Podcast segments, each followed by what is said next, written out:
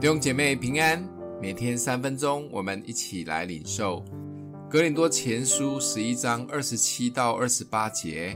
所以无论何人不按理吃主的饼，喝主的杯，就是干犯主的身、主的血了。人应当自己省察，然后吃这饼，喝这杯。格林多教会真的有一点伤脑筋，或许是一个新兴。而且又很多元化的教会，再加上不同的民族的风俗习性，所以保罗得花很多时间讲讲教会的秩序。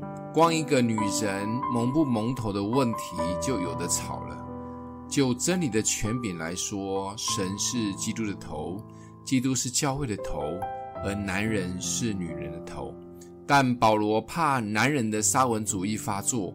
所以也强调，女人是男人的荣耀，应该按照不同时代的风俗，也尊重区域的习惯。所以，我们现在聚会就没有所谓蒙不蒙头的问题。同时，保罗也纠正领圣餐的混乱状况。更多教会是吃完爱宴以后领圣餐，很多人不仅先吃爱宴，把好料的都吃完了，甚至喝得醉茫茫的。也有的因为没有吃到爱宴的好料，很不爽的来领圣餐。保罗把事情讲得很严重，不按理及预备心领圣餐，就是吃喝自己的罪。领圣餐不是乱开玩笑的。保罗对哥林多教会真的很用心。不同的教会有不同的敬拜方式，有的安静，有的热闹，有的很有次序，有的很随性。我们都应该要尊重，不管在哪一间教会，就好好的来爱教会、支持教会。所有的核心都是敬拜神，让基督成为教会的头。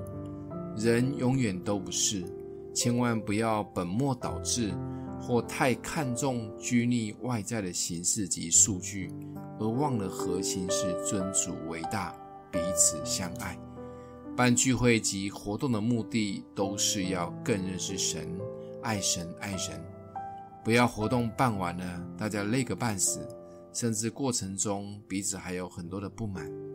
活动办不办其实都没有关系，什么样的形式聚会也不是重点，核心都是敬拜神，专注在神。蒙不蒙头又如何呢？想一想。是否曾经被许多外在的仪式影响而忽略了最重要的事呢？我们一起来祷告。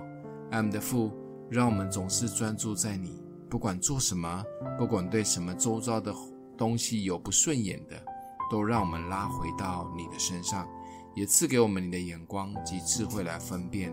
奉耶稣基督的名祷告，祝福你哦。